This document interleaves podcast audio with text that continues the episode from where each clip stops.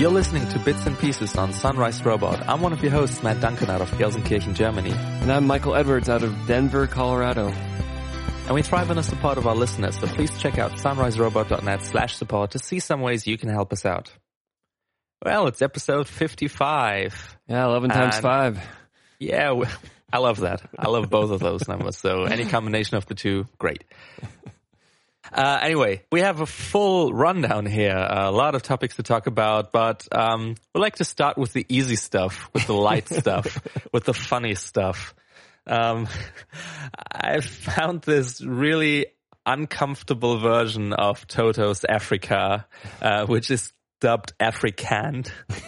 Um, I really like. We get samples for other stuff we're going to talk about that, but this one I don't want to spoil. Definitely don't want to spoil. Um, it's I I really do. I really want to know how this is like. What kind of voice synthesizer is happening here? But basically, it's like a cheap MIDI cover version of Toto. But then the vocals start, and the vocals are like I don't know, as if they had drugged Miku Hatsune. Um, it's just. I don't. What is this? What ha- have you ever heard this voice synthesizer anywhere before? Because it sounds horrible. It sounds like, you know, like 20 cents off the pitch or, you know, something close. And it's like, it's not a tremolo, but it's got some like uncomfortable Vibrato. vibrato, to it. Like, Yeah. "Ah," like a nervous shake. It's not like a guy doing a nervous shake like, "Ah, Africa. Like, I don't know. It seems like somebody really put some work in it because usually if you're like using synthesizers, um, they are usually very much on pitch. Yeah. And to get them so off pitch, you have to do a lot of pitch bending on your keyboard. Unless this is some kind of voice synthesizer like a vocoder where somebody actually sang the song and then it turned out like this, that would make a lot Yeah. of more sense. The Uh, quality of the voice also sounds like to me uh, the particular kind of crappy mic recording that's like those like mics that have a direct cable built into them that goes straight to Yeah. quarter inch or even to headphone size. And it's like, this is like, you know, some $5 Radio Shack. It will send some kind of electrical signal to the computer. Um, it's that kind of crappy sound. Yeah. Are one of those like toy karaoke microphones that have like built-in Yeah. auto tune because that's probably what it is. It's like a broken version of auto tune where some of the notes are just slightly detuned for Man, some reason you, or can't another. find like a sample of just one second of that voice to throw in so people are incentivized to go check out our show notes. I will do so. Yes.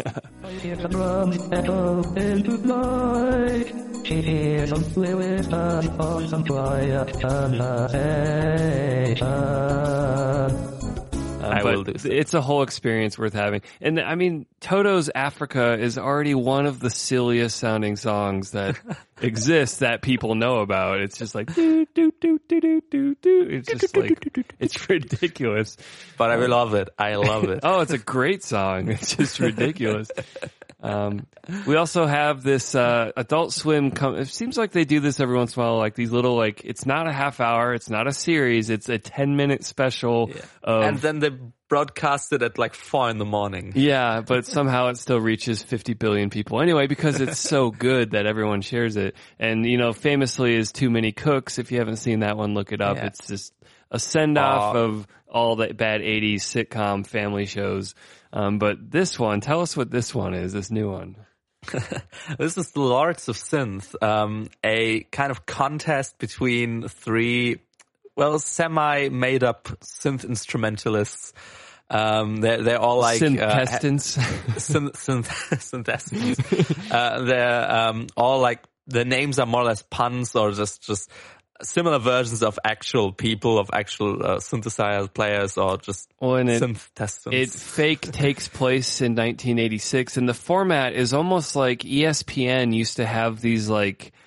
It's like Saturday, like at 10 a.m. for like these crappy. it's not baseball. It's not the NFL. It's Olympic swimmers and dogs doing obstacle courses. Like these like Yeah. stupid contests. Except or just wrestling with less energy in it. yeah, but instead of sports, it's synth battle.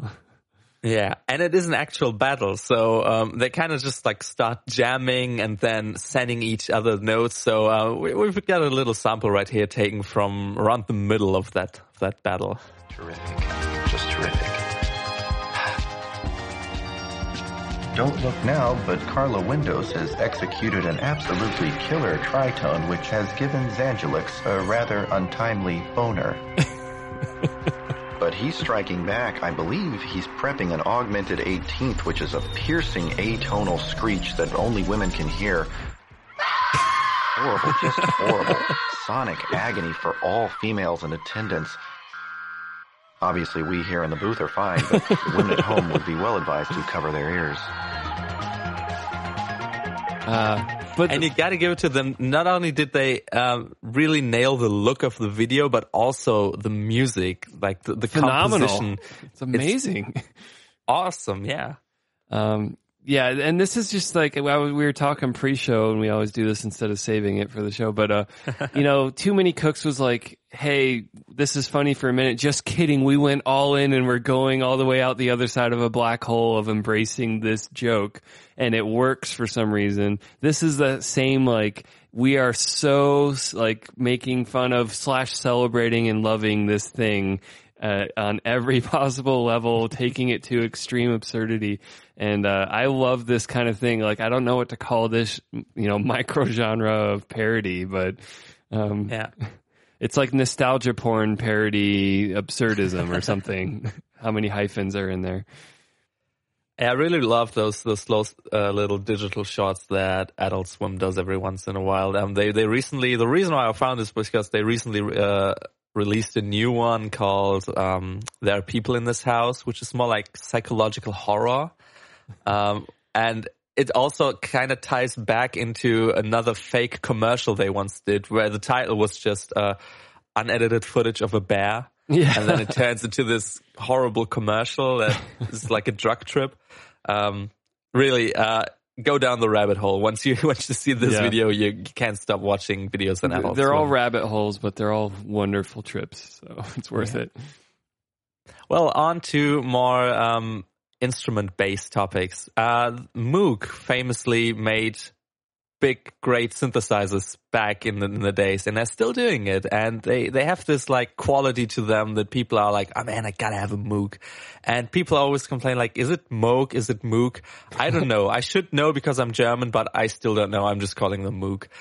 Um, I say Moog because when you speak American, uh, two O's is never O. It's always ooh sounding.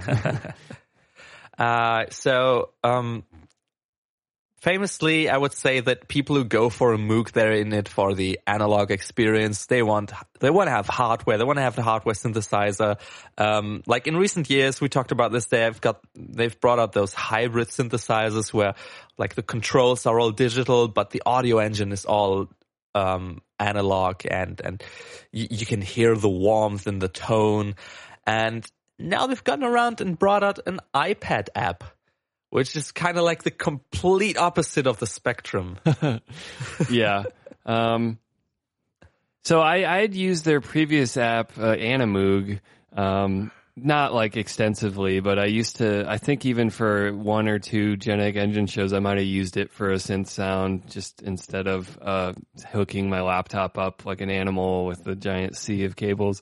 I was just like, ah, I just want to audio out of my iPad and I only hit a few notes on, I think it was the semiotic song. It was like, ah, this is easier.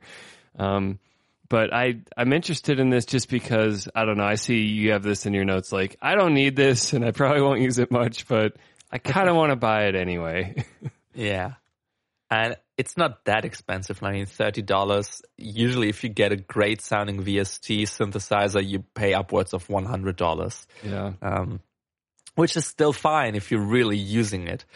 Uh, so I'm I'm looking at pictures of this thing, and it it really like t- kind of tries to emulate um, an analog synthesizer because you actually have like little virtual patch cables that you have to patch things around around with. So I can see how this is like really something nice to play around with. With, but yeah, does it only stay that nice thing to play around with, or are people actually using it? Now, iOS has more capabilities of actually having a sound engine that that works on a, I would say, professional level, where you could say, okay, I'm going to record this from my iPad now and it's going to be in a good quality and I can use it in a song or I can use it live. Um, which I don't believe, I don't know if there's a lot going on on Android simply for, because I of the reason like every Android phone is different. Yeah. Um, I do know that since iOS 9, um, Apple has a plug-in capability for, I don't know if this applies to instruments. It might just be for effects, but, um, audio unit plugins are built in, which I know isn't the same as some of the other formats for, um, plugins, but I feel, it feels like they're investing in the musical and audio capabilities more. And it's not just, hey, we have low latency from the outset, which they got for free from OS 10.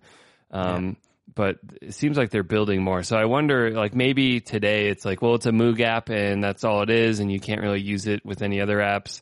But I think more and more developers can actually feed things between apps. So Yeah. it's going to get very interesting, I think, in the next Mm. couple of years.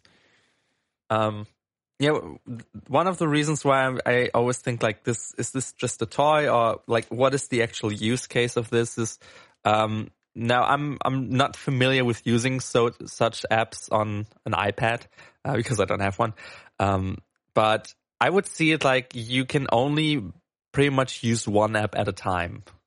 Or is that not That's true? also changing. So with iOS 9 Okay. on the newer iPads, an Air 2 or a Pro, you can do two apps side by side.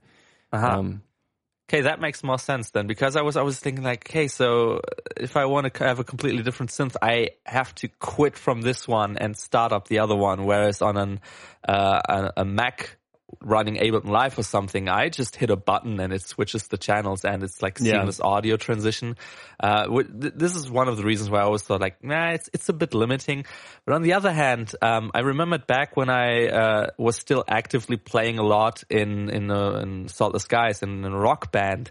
Um, I I got myself a modeling amp because I always like to have flexibility and I don't didn't want to have like a minefield of of uh, foot pedals in front of me. I only ever had one, mm-hmm. and so I always wanted like, should I just get a laptop and run Guitarix on there and just go straight into the PA? But I never wanted to get a laptop just for that. Now, Yeah. like nowadays, I really need a laptop for work, so. uh, Now it's okay, but um, th- this would be would have been a good solution of going like, okay, I'm just going to run this on my iPad, which I already have, and Yeah. in parentheses because I didn't have one. If I already had an iPad and I'm in a band and I'm just like, yeah, let me just play through Guitarix, I wouldn't care. Like, I don't need to have a physical amp behind me. hmm And I know you use the word like toy, like is this a toy? Um, not condescendingly, but I think a lot of technology goes through that as a natural course. It's like it has to be a toy first, and then you that's how you explore, and then you figure it out, and then it gets operationalized, and then it's mundane and boring, and something else becomes a toy. But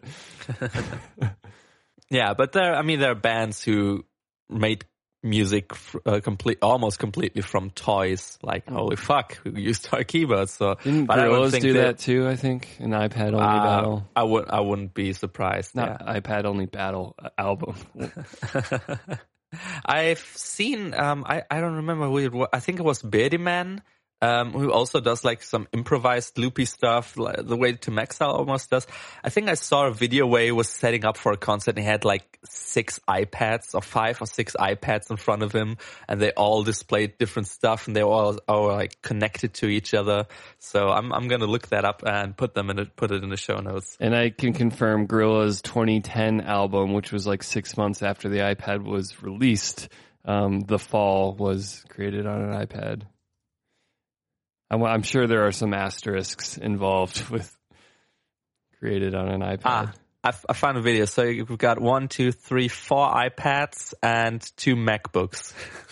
That's Beardyman for you.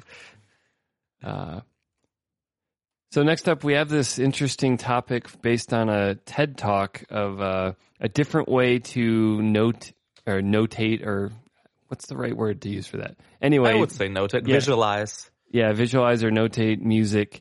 Um, you know, everyone's seen like the traditional staff and lines and you know bars and lines and sharps and flats and quarter notes and eighth notes and simple and symbols that you have never seen before in any other yeah situation. you know these these little dots with varying numbers of lines sticking out of them maybe connected to other dots and um, it's kind of this big complex mess um, there's different you know are they italian words um, for like you know piano and um, you know how hard or soft or what kind of mood you're playing? These it's just like obviously music is very complex so any system that tries to capture that in another format's going to end up being a complex system. But uh, this ted talk and concept of uh, a circular rhythmic map. So i only got to sort of skim the video so tell us how does this thing work Um, yeah, well, instead of um, imagining a rhythm, which is, is usually repeating throughout music, in, in most music you have a rhythm that at some point just repeats. Maybe it's just one bar, maybe it's two, maybe it's four. And instead of imagining it like a straight line where it goes, where you read it from left to right, you could imagine it like a circle, like a clock going around. And then you notate the hits of certain instruments or certain percussion elements on the circle on, uh, like, it's, it's more like several concentric circles and each circle has like one element of the rhythm or one element of the melody or I mean even the melody has rhythm and it usually follows the bass rhythm uh, not the bass rhythm as in bass guitar but the the fundamental rhythm of the song. And then in the video um, they are showing mm, like certain styles of rhythm um, that are popular in certain cultures or certain genres and how they all like map to this. And you can kind of really see the difference which is of course you can see it in a traditional notation style where if i showed you the rhythm of a dancehall track and the rhythm of a i don't know classical turkish track uh, song um, composition um, of course you would see differences. But in this formula uh, in, in this way you can really see easily how things are shifting around, how certain notes are um, emphasized, and that that's all what, what this is about. Like, how do you emphasize certain, um, yeah, certain parts of the rhythm? Like sometimes you emphasize the three of the the measures, sometimes you emphasize the one. But what is the three? What is the one? Well, it's easier if you can just see a circle, and it's like, Yeah. hey, sometimes you emphasize the top, sometimes the bottom, sometimes somewhere in between. When I think what throws me a lot with, I, I've never committed to becoming like fluent in sheet music. Um, I've only like I, I can very clumsily make my way through it if I need to, um, and like the the physical length of a measure is all over the map. Whereas this, Yeah. it's oh, it's always a circle, and we'll pack more notes in, and maybe we need to use a bigger circle if this is a very, you know, there's a lot of sixteenth notes in this measure. Um, but there's like just because a measure on sheet music is half the width of the page does not mean it's like It's a long measure. it's longer than any other. And I know that's something that if you commit to learning that thing, it, you wouldn't even think about that. It's it's not really part of how your brain is is interpreting it anymore because you've learned. But um, that's I think something that's unintuitive about sheet music is I see 15 notes in this measure, but these are very quick notes, and um, I think this with its like clock spinning hand kind of approach. Um, it it feel easier to learn um, if I were a beginning musician. Yeah. But then, and it also only really works for shorter rhythms or like shorter loops because, I mean, you make one revolution and then you're back to the start. So uh, there's a lot of changing going on. You're going to lead a lot of circles. But then again, it's like, okay, I'm just like gonna Guitar Hero, though. the other- yeah. And I've seen um, synthesizers that operate on a similar basis um, where you can put in the rhythm in the way of a circular map. So it's not a completely new um, paradigm. It's just interesting And, to uh, just think about what we already know in these terms. And what was that that uh that arc instrument that was like a, a circular tambourine with buttons and stuff? That we, we- yeah. arc watch we were gonna kind of yeah, follow. the, the circular step sequencer, which also makes sense. Like uh, a circle always makes sense for things that loop because a circle is a loop. yeah. uh, so why are we even doing the the No, linear I'm, notation? I'm waiting for the Mobius strip instrument. so I'm programming this one inside the loop. Wait, which one is the inside again? Uh, yes. Um, The, so the Klein bottle controller. the other link we have here is, uh, you know, a famously uh, the the song whose rhythm stumps people until they really sit down to learn it is Radiohead's uh, Pyramid Song because it's just very jaunty and it's not obvious on first listen what is happening because. Um, true to form, the, the drums feel very jazz, loose, like all over the map. It's a wonderful song, and uh, they apply this to the circle rhythm, so it's like an example of how this may break it down easier. Yeah.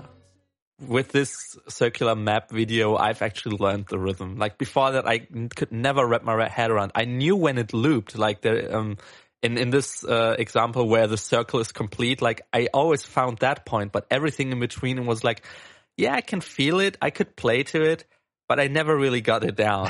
um, there are some older battle songs that are also like this. Um, I think I talked about this where there's one song where I have a different one than the actual one in the song. I can completely play that song on drums, but I could never play it if you forced me to change my one to their one. like I don't count. I can I can feel the rhythm, but it's not necessarily the wrong rhythm, but it's a r- different rhythm. There are no right or wrong rhythms. okay, so tell me what Apple fucked up again. Yes. So there was this story that came out like uh, you know about a week ago as of recording um, that uh, this was this kind of blew up online. I saw lots of people that don't normally even tweet about technology were retweeting the story. It kind of just hit this like note of like everyone was ready to be like, oh man, and that is um, this blogger um, discovered a bug that Apple Music, well, iTunes specifically, and iTunes Match functionality um, had replaced slash deleted um, his 122 is it 122 gigs or 122,000 songs. It was a giant library, I guess is the point. 122 gigs of music. So Wow. that's I don't even I didn't even know iTunes could like muster the ability to handle that.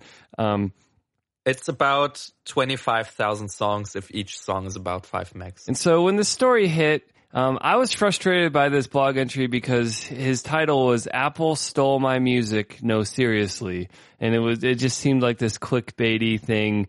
Um, and because I, you know, this is the fallacy of like I've never experienced this. He must be wrong. He did something wrong, and uh, it, there's a lot of nuance to this, which of course the internet is terrible at. Um, and so the armies lined up, and there was sort of like this you're an idiot. Why didn't you back your stuff up? He did back his stuff up. That wasn't the point of the article. Um, so shut up, people that were telling him to back up.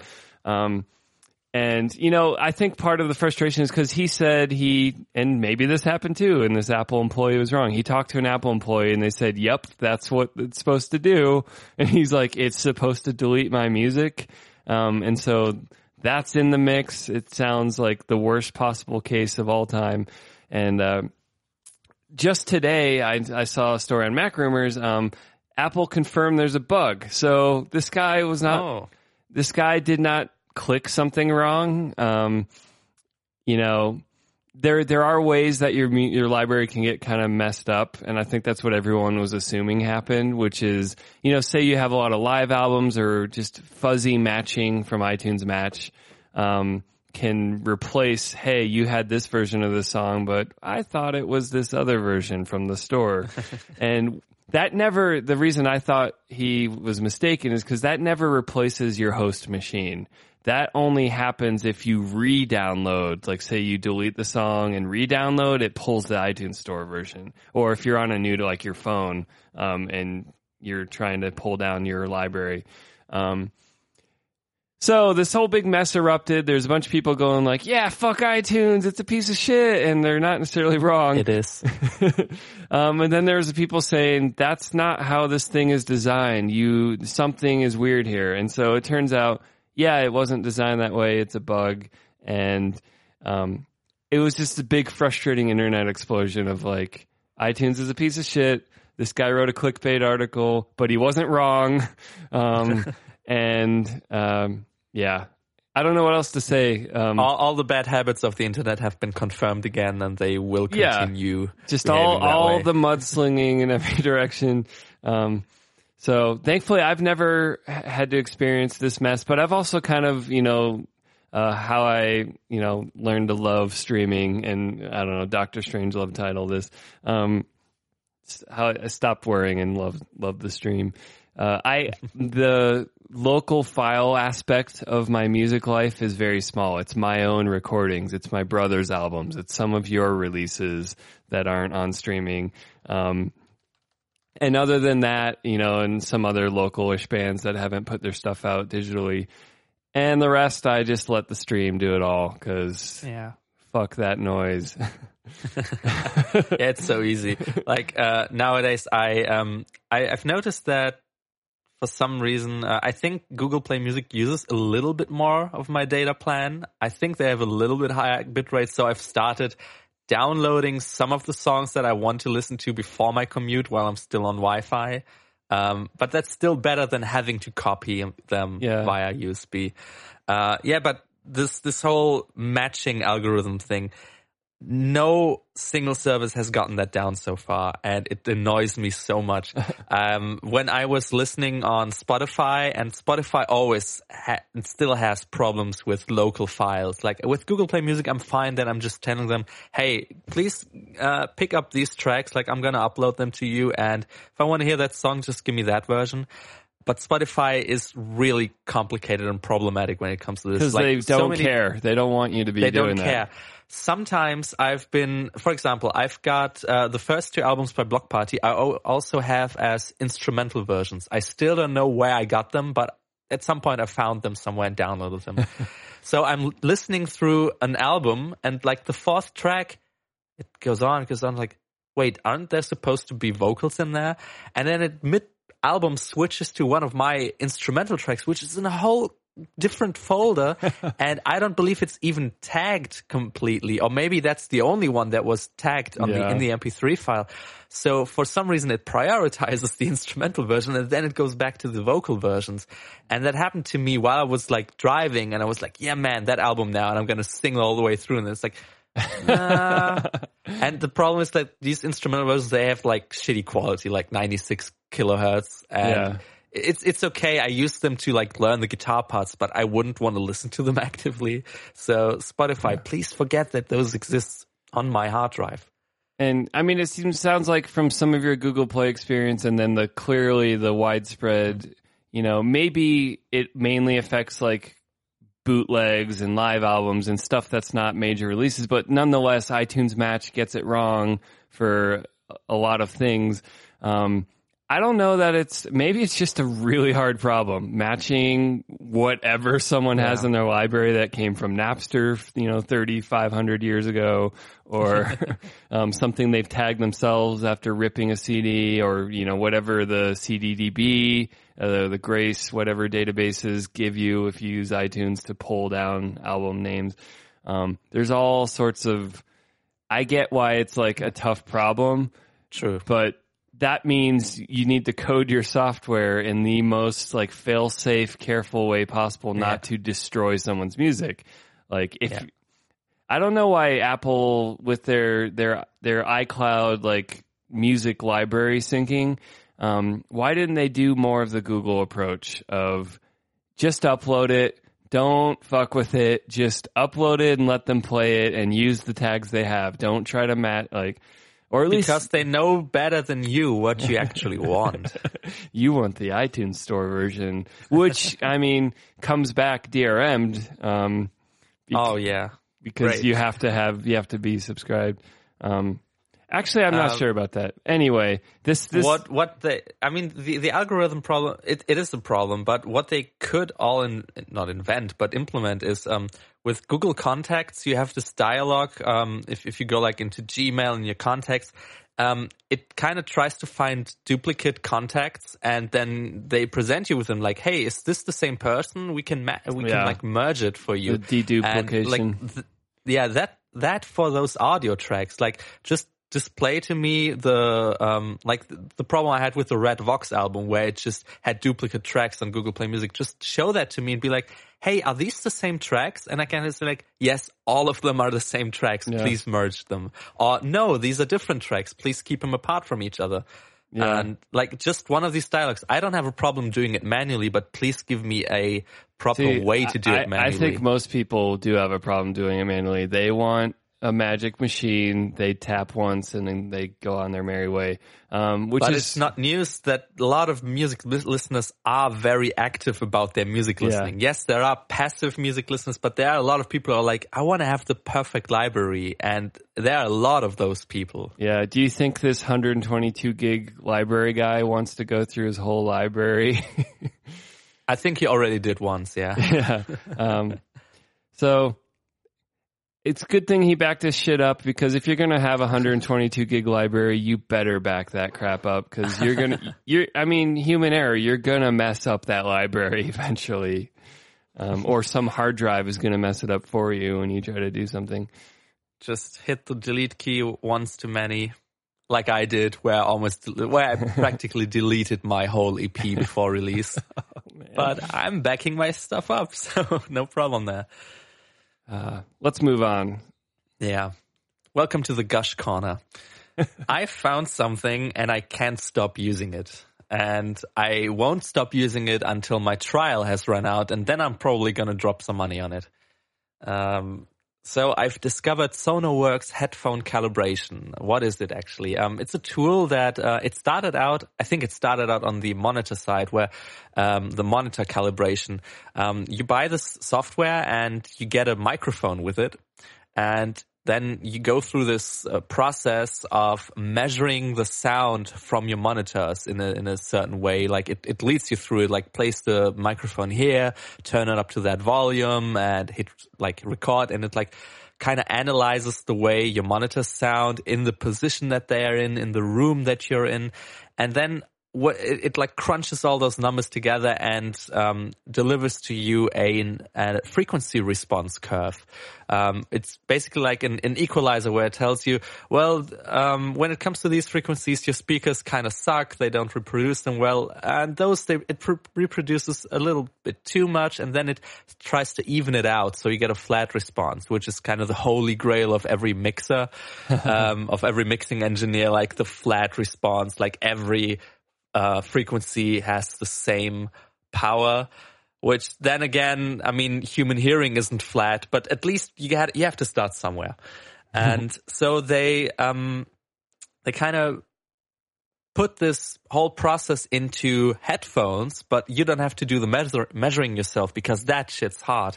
So they took the most popular mixing headphones or studio headphones and measured them in their lab and kind of made some average curves, average frequency response curves from those. But you can also send in your own headphones and have them measure them or just purchase uh, some from their store which are already measured and they come with like a, a boutique um, bespoke frequency curve and they, they promise that with the average curve you're like in plus minus three decibel um, uh, uh, yeah, accuracy. And if they measure it for you, it goes down to plus minus 0.9. So it's really, really accurate. So I was interest, interested right away because, uh, I always mix on headphones like 90% of the time. And then I check the volume and the stereo spread on my speakers because I would never do equalizer work on my, my, uh, computer speakers because they just, just some Logitech speakers for 30 euros. I still like them. I like to use them, but I would never just yeah, it'd be like doing color correction through a brown beer bottle or something. yeah. Uh, so I I always mix on headphones because they at least like represent the, the the frequency spectrum to me well. At least I thought until I put on this effect and it's it's night and day. Like um I switched it on and I thought no no, this can't be right. I mean, I knew that these headphones uh, that I'm using, the AKG um, K271 MK2, I hope that was Mark correct. II. Mark II, um, like a Gundam.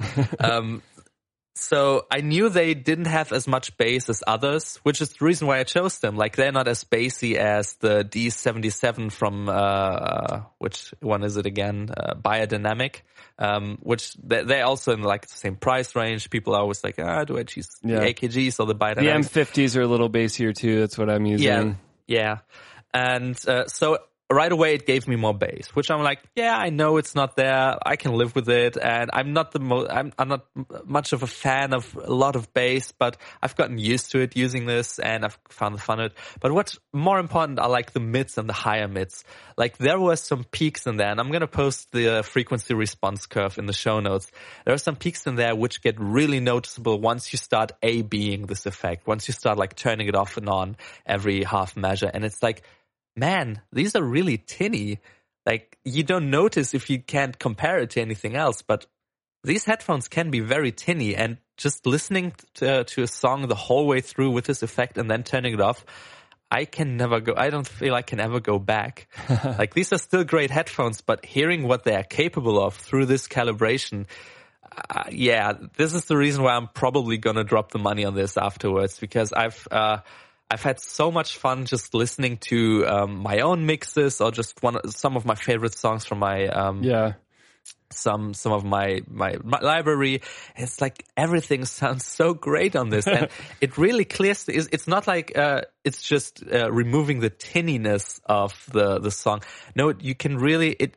You have more definition. You can tell things apart very easily now, and I'm just blown away by this. Like it works right of the bo- right out of the box, and it just does what it promises. Yeah, I haven't gotten to use it yet. I I just got my download, but I obviously we're recording right now. I can't start messing around with it. Um, but I'm very very interested to try this for myself. And I see that you know they give you a three week trial for free, and then uh, it's 99 bucks uh, for to buy the plugins, and uh, it's a pretty generous list. Like yeah, it's it's it's uh, maybe 20, 25 different headphones, but it's all the, you know, common studio headphones. The Sony MDR 7506, which is like the go-to $90 headphones. Um, my AK, or not my AKT, my Audio Technica M50, uh, is another popular one. And I see, I see a lot of AKG 240s, um, but then also your, your 271 Mark II is on the list. And, um, some Sennheisers, and you know a, a, lot of what people have. Um, and I wonder how far they're going to go on on adding more. But yeah, this is this is such an awesome thing to exist. yeah, I'm. I I can really say that I'm thankful for this existing. Like this this tool alone will um like elongate the longevity of my headphones by a few years, like unless they break for some reason. Um, and even then I might just get a new pair of the same model. Like yeah. I would have no reason to change that once I got this uh, plugin. The only thing I would wish is for some way to just send everything, all the Windows output through that. Yeah, because make right it a virtual wanna, instrument in the chain. Yeah. Yes. Because right now, if I want to listen to some songs to it, I have to open up Ableton Live and listen to that like an animal, and I can't scrubble it, and I want to scrubble everything I play. And can you license this to you know Android and iOS so my mobile can? Yeah. and um, there there are uh, there are multiple settings on there, like how not aggressive, but like how pristine, like how how accurate does the algorithm work, and you can actually hear the difference between low, medium, and high. And I always just put it on high because um, my my computer can handle that. Just give me high, and it's really noticeable. And I understand that my phone wouldn't be able to pull that off, but at least a little bit of um, of correction would be really nice. Like I've gotten to love bass frequencies and what what I also gotta say is that I'm really happy that I listened through lots of my recent mixes and releases, and there's only one track where I noticed that I really fucked up the the lower frequencies there. Uh, I'm not gonna tell you which one. I'm just gonna silently replace it on for the reader. I'm just gonna silently replace it on Bandcamp.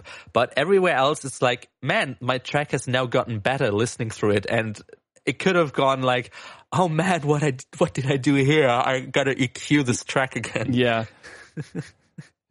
and uh, speaking of bad frequency um, inclusions in recordings, um, it turns out this new Radiohead album um, has. Man, this whole Reddit discussion that kind of frustrated me because of like the Radiohead fanboy side of it.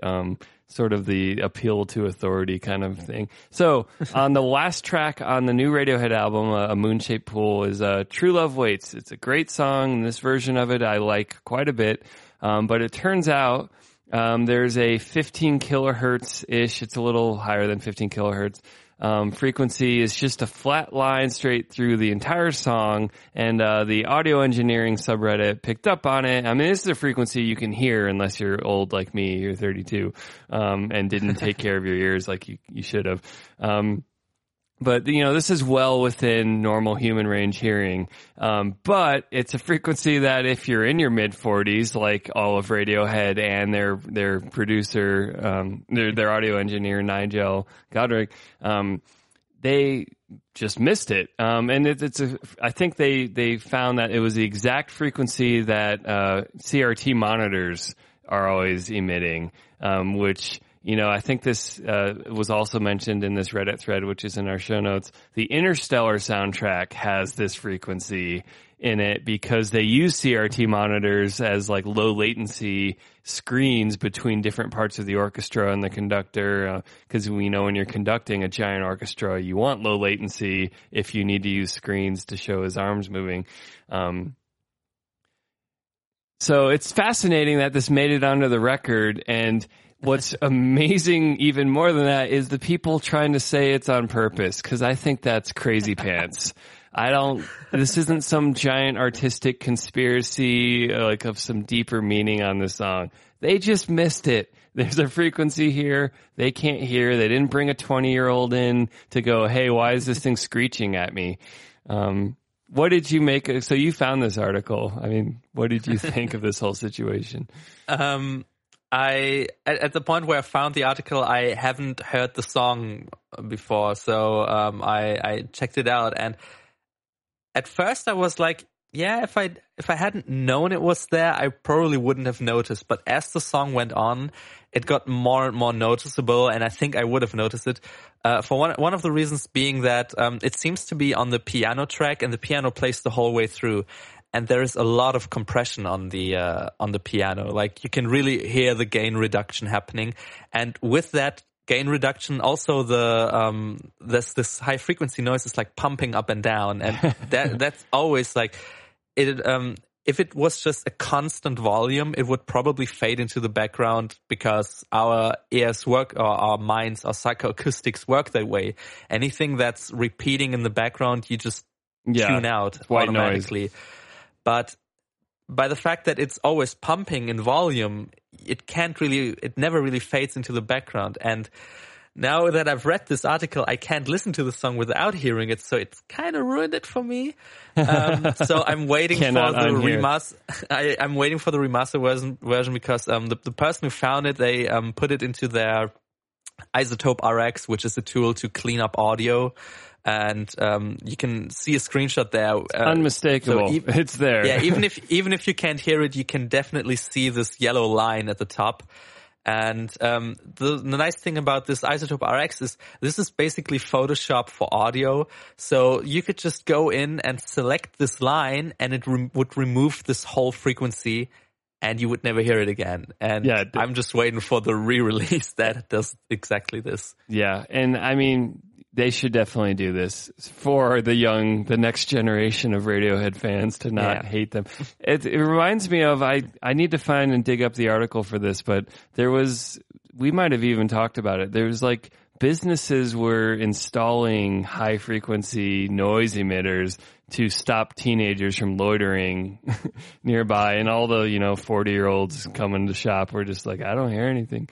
Um, we also had that in Germany, and I remember we talked about this in class one day in school. Um, I don't know which subject it was, but that was a topic. And um, the funny thing was, like the next lesson after that, we were watching a film in I think German or English lesson, and the the CRT monitor was emitting this really awful noise, which um, I'm assuming is a different frequency since it was it's PAL and not NTSC and our teacher just couldn't hear it, and we were all like, "Man, can we please turn?" Like we we finished watching the film, but the the t- television was still on, just the VCR was off, and we're like, "Can we please turn the the TV off? It's it's hurting my ears." I can't hear anything. And she really thought that we were just fucking with her. That we were just like, oh, typical students. Uh, they're just making fun. They're like trying to distract me from my lesson. No, that was actually a really loud noise and we could all hear it, but she couldn't. Yeah. Um, and so, you know, based on this, uh, you had the idea to, well, let's test my hearing. How high can I? I know you've done this before, and I hadn't done it in a long time, and I couldn't remember. And and, and the fact that it was a long time means my hearing has changed anyway. and uh, so, I mean, there's a lot of online, you know, hearing test generators, or you can just, if you have musical software, you can just fire up a synth and you know crank it to whatever frequency you want to test. Um, and I'll, I'll say my results first. Um, right around 15 kilohertz is my my cliff where I, I stop being able to hear it. And I'm not surprised that I can't hear far past that because I'm 32, but also because um, I was a drummer in some very loud bands and I almost never wore earplugs. And I'm not surprised that I would have damaged my hearing. Um, or accelerated some of the high frequency loss. I hope I've been trying to be careful from now on. So what I have, I don't want to lose more quickly now. But um, yeah, uh, there's the, the the one we have a link to just does it for you. It just starts around like you know 80 hertz or something super low. Um, does it start at zero even? Um, It's, it starts at zero technically. yeah, and it goes up, and so I just you know I hear it getting you know thinner and thinner and thinner, and then like it just it's gone at some point. Uh, yeah, so I tried it with uh, this tool, and I also tried it in Ableton, just uh, using a sine wave that goes up. Um, because I, I I'm never really trusting those online tone generators because is it actually producing that sound in like an audio engine in JavaScript in the background, or is it playing a file back to me? And if so, is that file encoded in a way that Yeah. it drops off anyway? Because that was the first test I did Yeah, on YouTube. MP3s tend And to chop off after Yes. was it 18k or something? sometimes it's even 15 and that was what happened with the youtube video i was watching it in like 480p and it's like at 15 it just it, it it's not like it rolled off it just stopped and i thought no that that can't be true and then i scrolled through the comments and yeah people were mentioning that the compression is probably uh, low passing it way too early so i just hit up ableton and what I noticed, like between 15 and 18, it really starts dramatically rolling off. But at around 18, it's where I really can't hear it anymore. Yeah. Like 18 to 19, somewhere in that realm. And how old are you? I'm 26 now. Yeah. Um, I have only like a handful of times have I had a situation where it was I was at a loud gig, like maybe I was playing or was just like uh, yeah in the audience and I didn't wear uh, earplugs. That happened only maybe three or four times in my life. Everything else I was always uh, yeah, I was too worried. Now I still listened to music very loudly on headphones, but not too loud. So I could have done better, but I haven't damaged too much. Well- but still, I know that age itself is gonna uh, rob me of some of those uh, Yeah. frequencies, and it's uh, it's such a sad thing. I don't want it to happen.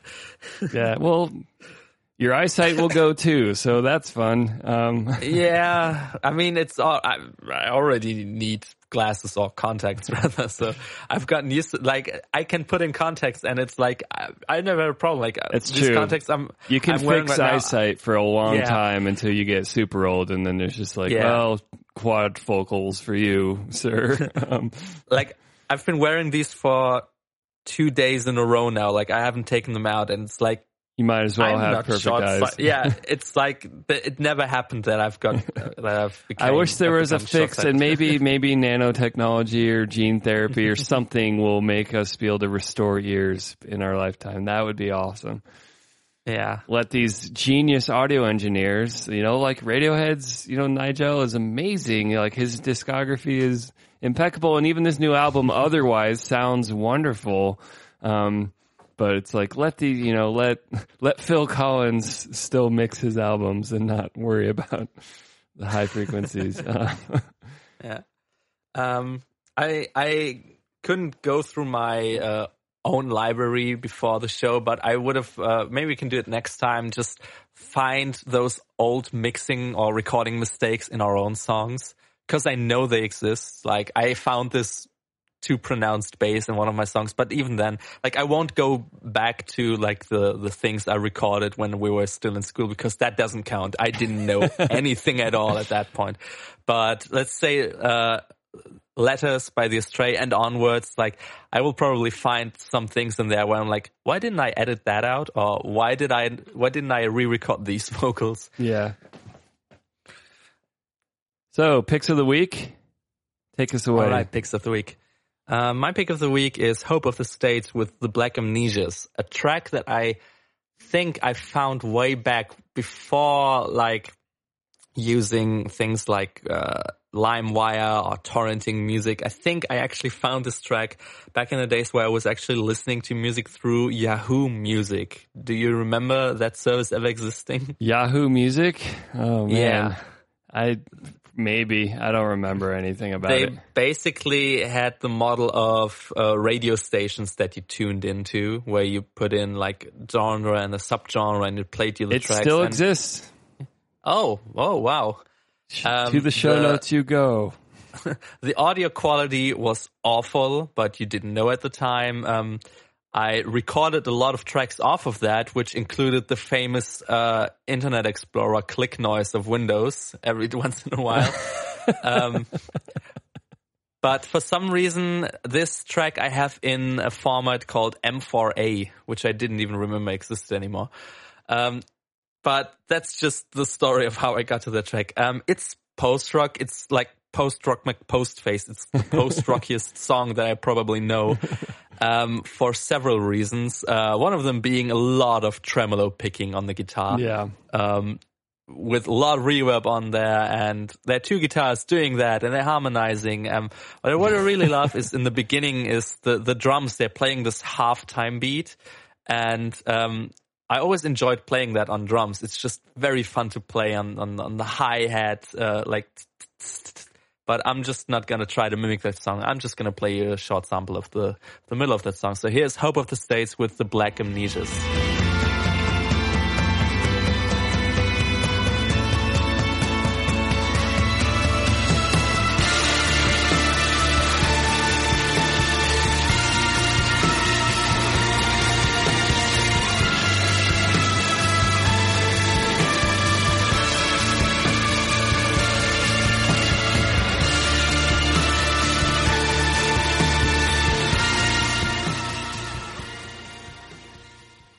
Yeah, I would say there's a lot of that song that influenced some of the post-rockier songs of Salt the Skies. Um, there are lots of elements in there that I love and I have no qualms of abusing and reusing anywhere else. Yeah. I, I like how the song keeps adding layers and, and building an intensity, and I'll try to avoid an ejaculation metaphor, but um, the song really does just, uh, it's just delightful how, you know, it, it makes five minutes work and it, it just it, it goes somewhere with it. And you know I, I I didn't get to identify exactly what instruments but it sounds like some interesting extra instruments come in about halfway through. Um, it's not just tremolo guitars all the things. Um, to, to add some other flavors even though it's very very post rocky make post face as you said um, wonderful track. I could see this being one of those like road trip like let's just jam this for the next five minutes while I stare at a horizon. So what was your pick of the week? So normally I try to find Explain yourself. Yeah, explain myself. I normally I try to find stuff that's not you know super doesn't need any help being promoted and isn't mainstream and people uh, it's, a, it's a Radiohead song. I picked a Radiohead song. Okay. Um, from the new album, um, which I like quite a bit. Um, I don't have a way of ranking it in terms of the other albums because I don't feel like, you know, with a band like Radiohead, I just don't know for maybe even a few weeks where it stacks up. But I don't think it's going to be the top Radiohead album of all time for me. I'm saying more about the album than the song I picked. Um, but I think it's a good album. It's got a lot of good songs, and that's more than a lot of bands get to put out very often. Um, so the song I picked was a song called Identikit, which has been a song they've been playing live for years now, at least since 2012, and maybe even further back than that. Um, and there's actually that's a, a theme on this record is it's a lot of songs that have been floating around in various forms that they finally put to tape, um, including the one we talked about with the 15 kilohertz screech, um, "True Love Waits." And this song, I it really mixes a lot of things I like about Radiohead, and I think it's also a mix of other bands you could identify that kind of owned very pieces of this thing. Um, I hear a little Notwist. I even hear in this recording almost like a Sufjan Age of Adz kind of uh, silly, not silly, but like tender, goofy Sufjan this to it. Um, I don't want to say too much, so let's just hear the sample I put together. It's from the bridge.